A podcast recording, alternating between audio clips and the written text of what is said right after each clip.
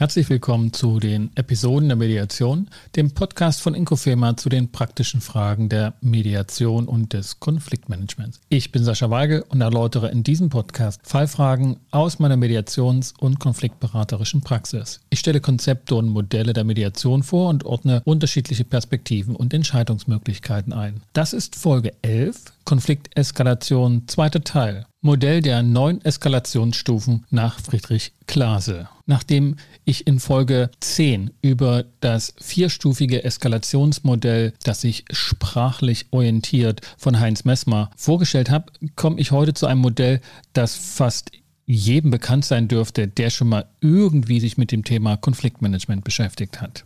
Das Neun-Stufen-Modell der Eskalation von Konflikten nach Friedrich Klase ist ein Klassiker im Konfliktmanagement und wird in allen Konfliktbereichen gelehrt, genutzt und zur Reflexion herangezogen. Friedrich Klase ist ein österreichischer Konfliktforscher, lehrt an der Universität in Wien und hat in seinem Standardwerk Konfliktmanagement dieses Modell erstmals beschrieben. Das war, glaube ich, schon im Jahre 1980. Also auch ein mittlerweile altes Modell. Aber nicht alt in dem Sinne, dass es überkommen ist und veraltet ist, sondern schlichtweg, es ist ein altehrwürdiges, es ist ein Standardmodell, ein Klassikermodell. Basiskonzepte des neuen Stufenmodells sind soziologische Konzepte und psychologische Konzepte. Friedrich Klase erweitert also in diesem Sinne im Gegensatz zu Heinz Messmer seine Datengrundlage und zieht Modelle heran, die sowohl psychologischer Orientierung sind als auch soziologischer Orientierung. Das macht zum einen den Charme des Konzepts aus, weil es sehr umfassend ist und auch für die praktische Arbeit nutzbar. Allerdings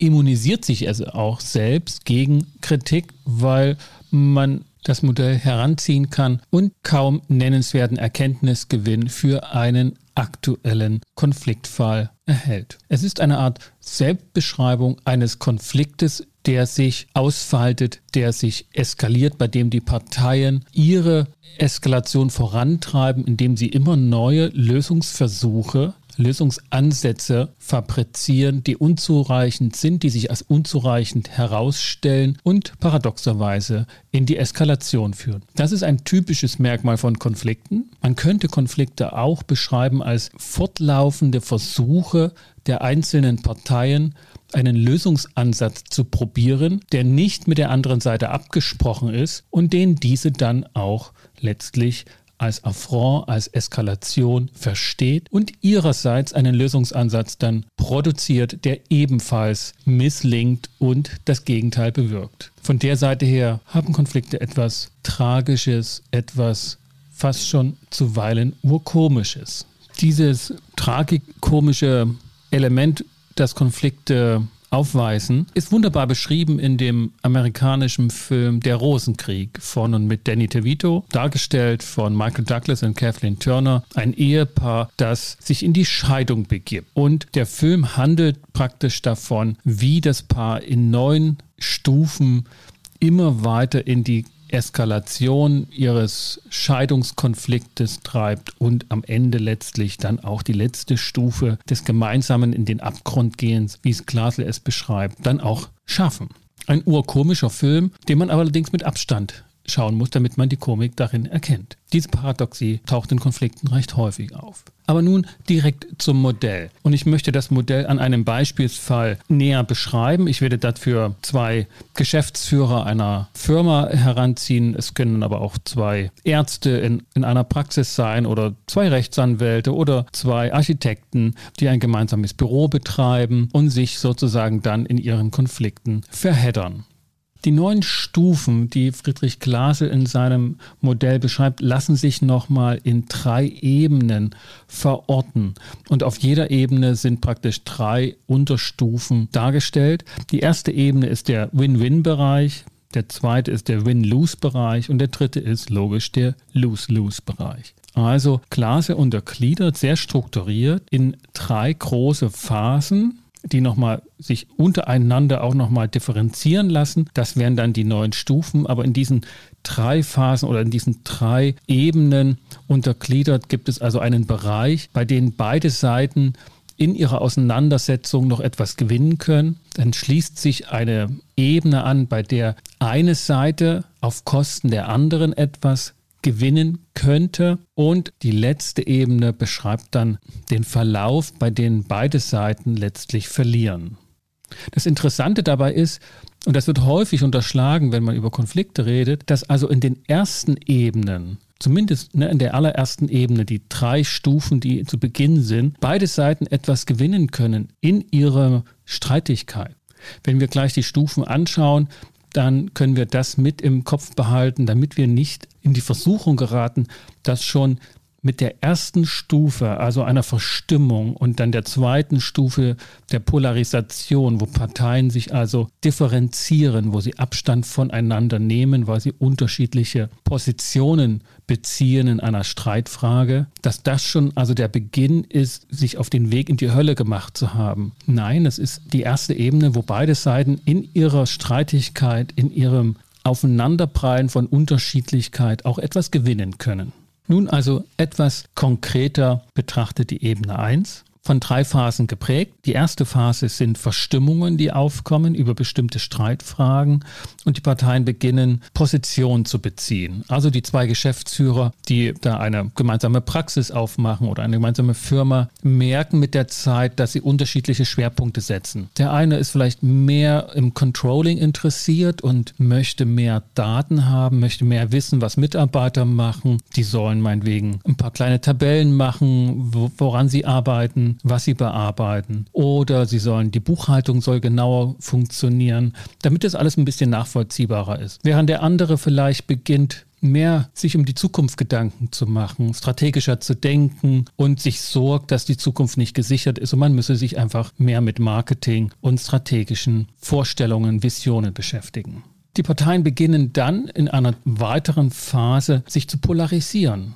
Sie verteidigen ihren Standpunkt und sehen, dass der andere da nicht mitmacht. Es kommt zu verstärkten Debatten und Diskussionen, die sich auch immer wiederholen und die Parteien beginnen sich stärker auf binäre Kommunikationsmuster zurückzuziehen. Also sie betonen, dass sie Recht haben und der andere damit im Unrecht ist. Oder dass sie die Wahrheit sagen, während der andere die Wahrheit naja, zumindest noch nicht erkannt hat, dass das also notwendig ist. Und so beginnen sich die Standpunkte immer weiter auseinander zu differieren. Und die Parteien, beiden Geschäftsführer zum Beispiel, erkennen nicht mehr, dass die andere Sichtweise durchaus bereichernd sein kann. Der Umgangston wird aggressiver, zumindest ungehaltener, und die Parteien beginnen unabgesprochen Fakten zu schaffen. Sie machen dann einfach. Der Geschäftsführer kauft dann meinetwegen ein neues Programm zum Controllen und zum Datenerheben der eigenen Firma oder der andere legt einfach den Schwerpunkt mehr darauf und erhebt keine Daten. Also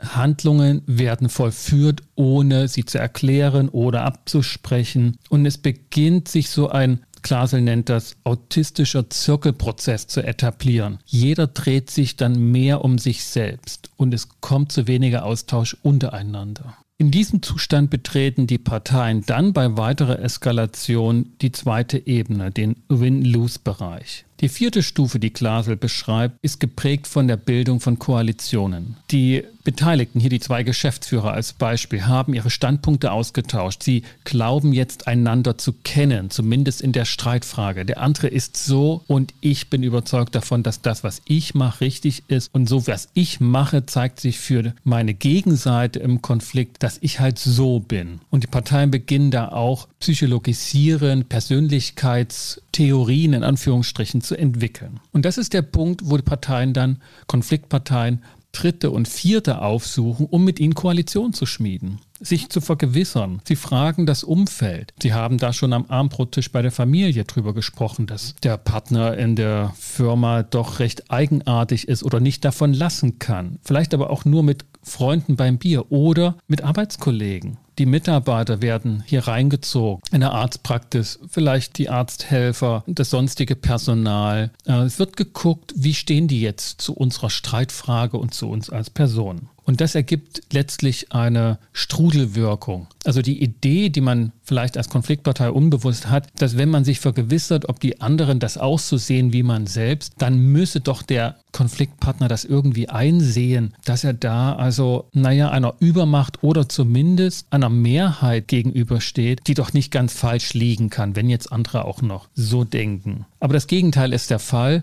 Die andere Seite hat auch schon begonnen und wird dann beginnen, Koalition zu bilden, zu schauen, wie steht denn das Umfeld. Und das haben wir alle schon mal erfahren, wenn wir von Konfliktparteien angesprochen werden, was wir denn davon halten und wir eine Sogwirkung in der Kommunikation, in der Mitteilung bekommen, dass wir doch der Person, die gerade mit uns spricht, zustimmen müssen. Wir sollen meistens nicht zustimmen, weil wir ja nicht Partei ergreifen sollen, aber es besteht zwischen den Zeilen ein starker sozialer Druck, der schlecht Widerspruch verträgt. In der fünften Phase beginnen die Parteien dann, wenn sie sozusagen Koalition gebildet haben oder zumindest sich ein Bild gemacht haben vom Umfeld, wer wie zu dieser Streitfrage steht, mit weiteren Taten, mit weiteren Aktionen, die letztlich den anderen diskreditieren sollen. Der andere wird für Fehler oder für Probleme verantwortlich gemacht. Er ist letztlich der Täter, weil er zum Beispiel eben etwas nicht gemacht hat oder anderes zu viel gemacht hat. Er wird vorgeführt, auch dann vor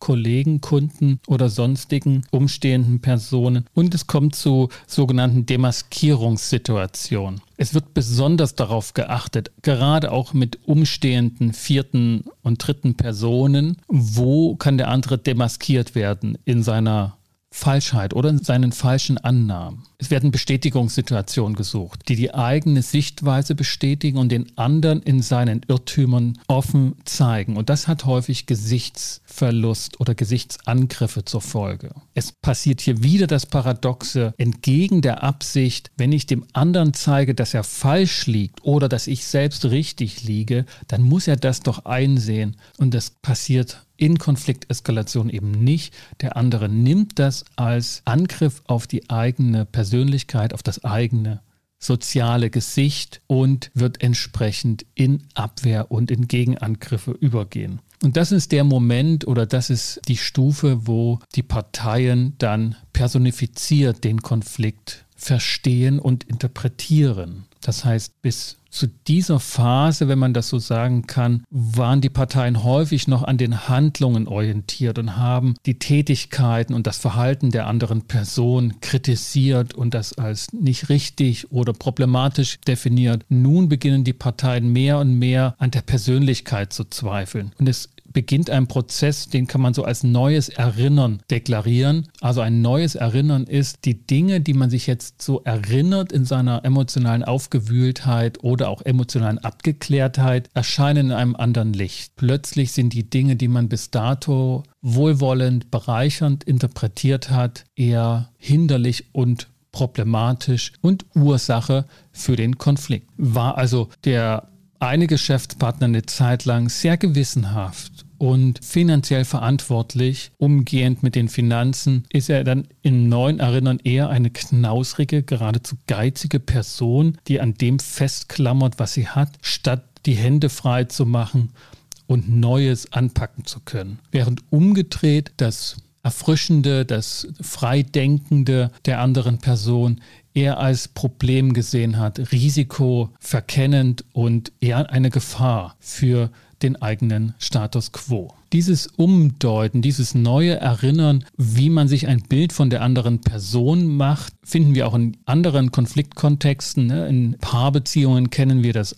auch oder haben es zumindest schon mal geschildert bekommen, dass das, was am Anfang faszinierend war an der anderen Person, jetzt plötzlich in ganz negativen Licht getaucht ist und das große Problem dieser Person ist. Diese neue Beschreibung und neue Interpretation der gleichen Verhaltensweisen von einst kann und da wird das Konzept oder greift das Konzept auf psychologische Modelle zurück, kann ein Hinweis sein, dass mit der eigenen Wahrnehmung und Interpretation etwas passiert ist und es eine interessante Aufgabe für jeden im Konflikt sein sollte, diesem Entwicklungsprozess, diesem eigenen Entwicklungsprozess nachzugehen. Häufig in der Konflikteskalation ist die Erklärung dieses Vorganges, dass der andere einen getäuscht hat. Das ist die harte Variante, die Eskalationsvariante. Der andere hat einen getäuscht. Er entpuppt sich jetzt als falscher 50er. Oder aber man hat es übersehen. Man ist also eher Opfer der eigenen Gutmütigkeit. Wie konnte man damals das nur so sehen? Da wird also nicht so sehr der Schwerpunkt auf das absichtliche hinters Licht führen gelegt, sondern mehr so auf die eigene Blindheit. Dieser persönliche in Anführungsstrichen Erkenntnisgewinn erlaubt dann den Parteien auch ganz persönlich Warnungen und Drohungen auszusprechen, Ultimaten zu setzen und Sanktionen anzudrohen. Das ist dann die Phase 6 und der Abschluss dieser zweiten Ebene des Win-Lose-Bereiches, bei dem die Parteien noch etwas gewinnen können auf Kosten der anderen. Und das ist ganz konsequent dann, dass eine Phase ist, bei der verstärkt Drohungen auch ausgesprochen werden. Sie werden nicht mehr in der Hinterhand gehalten, denn von Beginn an ist Drohpotenzial da und macht auch ein bedrohliches Gefühl für viele Parteien in Konflikten aus. Aber es dauert eine Weile, also nach Klase sind das so die ersten sechs Phasen, dass diese Selbstbindungsmaßnahmen, die letztlich Drohungen sind, auch ausgesprochen werden und kommuniziert werden. Und das ist das paradoxe Element hier in dem Konfliktbereich. Natürlich sollen Drohungen den anderen binden, etwas zu tun oder zu unterlassen, was er die ganze Zeit schon hätte tun sollen oder unterlassen sollen, und er hat es nicht getan. Tatsächlich aber ist in der Eskalationsspirale die Wirkung von Drohungen vor allen Dingen wirksam gegenüber dem Drohenden. Er bindet sich, dass er Konsequenzen walten lässt, wenn das andere nicht geschieht. Und dadurch entsteht eine Eigendynamik, die gar nicht so sehr abhängig ist von der anderen Person, sondern von den eigenen Bewegungen, von den eigenen Zügen, die man im Konflikt sich entschieden hat, durchzuführen. Damit wird die dritte Ebene betreten, wenn der Konflikt sich weiter eskaliert. Und das bedeutet, der Konflikt selbst eskaliert sich nicht, sondern es ist eine sprachliche Konvention, dass sozusagen die Parteien eskalieren weiter und das muss man sich immer wieder klar machen. Die Parteien eskalieren nicht mit der Absicht zu eskalieren. Alle Handlungen, ich hatte es schon zu Beginn gesagt, sind letztlich darauf angelegt, den Konflikt zu lösen und zu beenden. Auf die einseitige Art und Weise derjenigen, die das halt für sich ausgedacht haben. Also Konflikteskalationsmaßnahmen sind von der subjektiven Absicht her Lösungsversuche, die sich als untauglich erweisen und bei denen man vielleicht im Nachgang sehen kann, ach Mensch, das hätte man wissen können, dass das eskaliert und nicht beruhigt. Aber in der Situation selbst, wenn die Parteien die Fähigkeit beibehalten, darüber zu reflektieren, bleibt das eine ungewisse Situation, eine Entscheidung auf Ungewissheitsbasis. Und das gilt es in der Reflexion zumindest dann auch zu würdigen. Die Ebene 3 beginnt dann mit begrenzten Vergeltungsschlägen. Also die Parteien verwirklichen ihre Drohungen und das Freund-Feind-Denken wird weiter ausgefaltet. Natürlich sind die Vernichtungsschläge noch begrenzt auf bestimmte Bereiche, bei einer Firma von zwei Geschäftspartnern vielleicht auf das Finanzielle, vielleicht sogar auch nur auf steuerrechtliche Vergünstigungen oder auf bestimmte Boni, die man sich gewährt hat oder auch eben nicht gewährt hat, worüber man sich streitet. Also es wird eher begrenzt Vergeltung geübt, in der Hoffnung, dass der andere merkt, hm, der andere ist entschlossen, ich, ich halte jetzt mal die Füße still und deeskaliere. Eskaliert der Konflikt weiter, muss man erkennen, dass diese Absicht sich eben nicht verwirklicht hat. Nach der begrenzten Vergeltung kommt es zu Zersplitterungsaktion. Das heißt, der Gegner, der Feind wird jetzt vollständig angegriffen, ohne sozusagen noch die eigenen Verluste ins Auge zu fassen. Erst auf der letzten Stufe, die gemeinsam in den Abgrund die totale Vernichtung einläutet, sind die Parteien bereit, auch angesichts der eigenen Verluste den Gegner vollständig zu vernichten, zu vertreiben, um aus dem eigenen Leben zu bekommen. Und das lässt man sich dann auch einiges kosten. Die eigenen Kosten, dass man also selber auch untergeht, sind Beweis dafür, wie ernst man es meint. Und das wiederum soll letztlich auch dazu führen, dass der andere klein beigibt. Aber Das geschieht nicht, zumindest in den Konflikten, die sich eskaliert haben, bei dem die Parteien nicht diese Umkehrbewegung vollführt haben. Das sind die neun Stufen im Eskalationsmodell von Klase. Ich habe schon während der Darstellung einige kritische Bemerkungen zu diesem Konzept mitgeteilt, die mehr darauf abzielen, sorgsam damit umzugehen, was man vor sich hat, nämlich ein Modell, nicht die beschriebene Wirklichkeit. Wir wissen während der Konfliktbearbeitung nicht, ob die Parteien nicht doch umkehren oder ob sie bereit sind zu eskalieren. Das bleibt alles eine Entscheidung und das bleiben Entscheidungen, die auf Ungewissheitsfundamenten ruhen. Und im Nachgang zu sagen, das ist ja klar, das ist eine eskalierende Handlung, ist ungenau, ist unfair. Zu dieser Unfairness lädt das Konzept allerdings ein, denn die Darstellung in Stufen, in eine Treppe, die die Parteien herabsteigen und damit sozusagen den Weg in die Konflikthölle gehen, bei dem sie psychologisch auch noch rekredieren und sozusagen immer weniger Erwachsenen-Ich gesteuert, immer weniger rational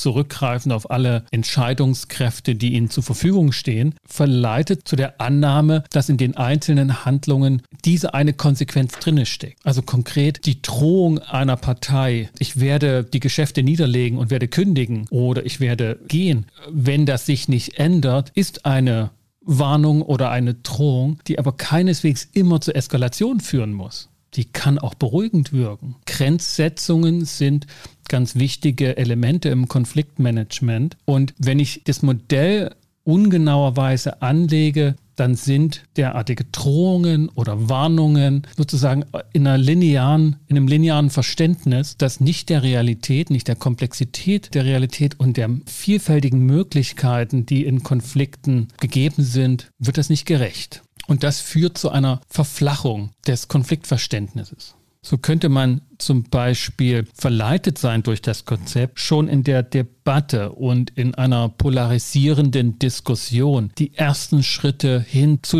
einem gemeinsamen in den Abgrund gehen darin zu sehen und jede Diskussion und jede Polarisation von Standpunkten als problematisch geiseln oder als Konflikt eskalieren, das tunlichst zu vermeiden ist. Und es kommt zu einer ganz seltsamen Harmoniesucht die Konflikte unter der Decke hält und nicht mehr ansprechen lässt, weil man sich gar nicht getraut zu diskutieren, zumal in der Sache bleibend und dort hart zu diskutieren. Das ist eine Möglichkeit, eine verflachende Möglichkeit, zu dem dieses Modell den ein oder anderen einladen könnte. Aber etwaige Furcht vor Diskussionen oder eine Nichtbereitschaft zur Debatte, zur sachlichen, harten Auseinandersetzung in einer Sache, bei der beide Parteien hoch engagiert sind, möchte ich jetzt nicht diesem Modell in die Schuhe schieben. Da sind sicherlich noch ganz andere Faktoren mit am Werk, wenn es überhaupt stimmt, dass eine solche Tendenz vorherrscht. Friedrich Klase hat zu diesem Modell der neun Stufen und der drei Ebenen noch einen zweiten Teil herangesetzt, der dann explizit für Konfliktberater, für Mediatoren und Coaches oder auch für Führungskräfte in Organisationen, die die Bearbeitung eines Konfliktes entscheiden müssen oder sollen, sozusagen noch angebaut. Er hat diesen unterschiedlichen Bereichen verschiedene Konfliktmanagement-Methoden, wie zum Beispiel Konfliktmoderation, Mediation, Supervision oder aber auch dann den Machteingriff von dritter Seite, der den Parteien ein Stoppzeichen setzt, dargelegt hat. Diesen Bereich spare ich aus in meiner Darstellung des neuen Stufenmodells, sondern will es hierbei belassen für den Moment bedanke ich mich, dass du reingehört hast und vielleicht die eine oder andere Idee entwickeln konntest. Schreib mir gern dazu und auch welche Fragen für dich noch offen geblieben sind. Hiermit verabschiede ich mich mit den besten Wünschen bei dir. Bis zum nächsten Mal. Komm gut durch die Zeit. Ich bin Sascha Weigel, dein Host von Inkofema, dem Institut für Konflikt- und Verhandlungsmanagement in Leipzig und Partner für professionelle Mediations- und Coaching-Ausbildungen.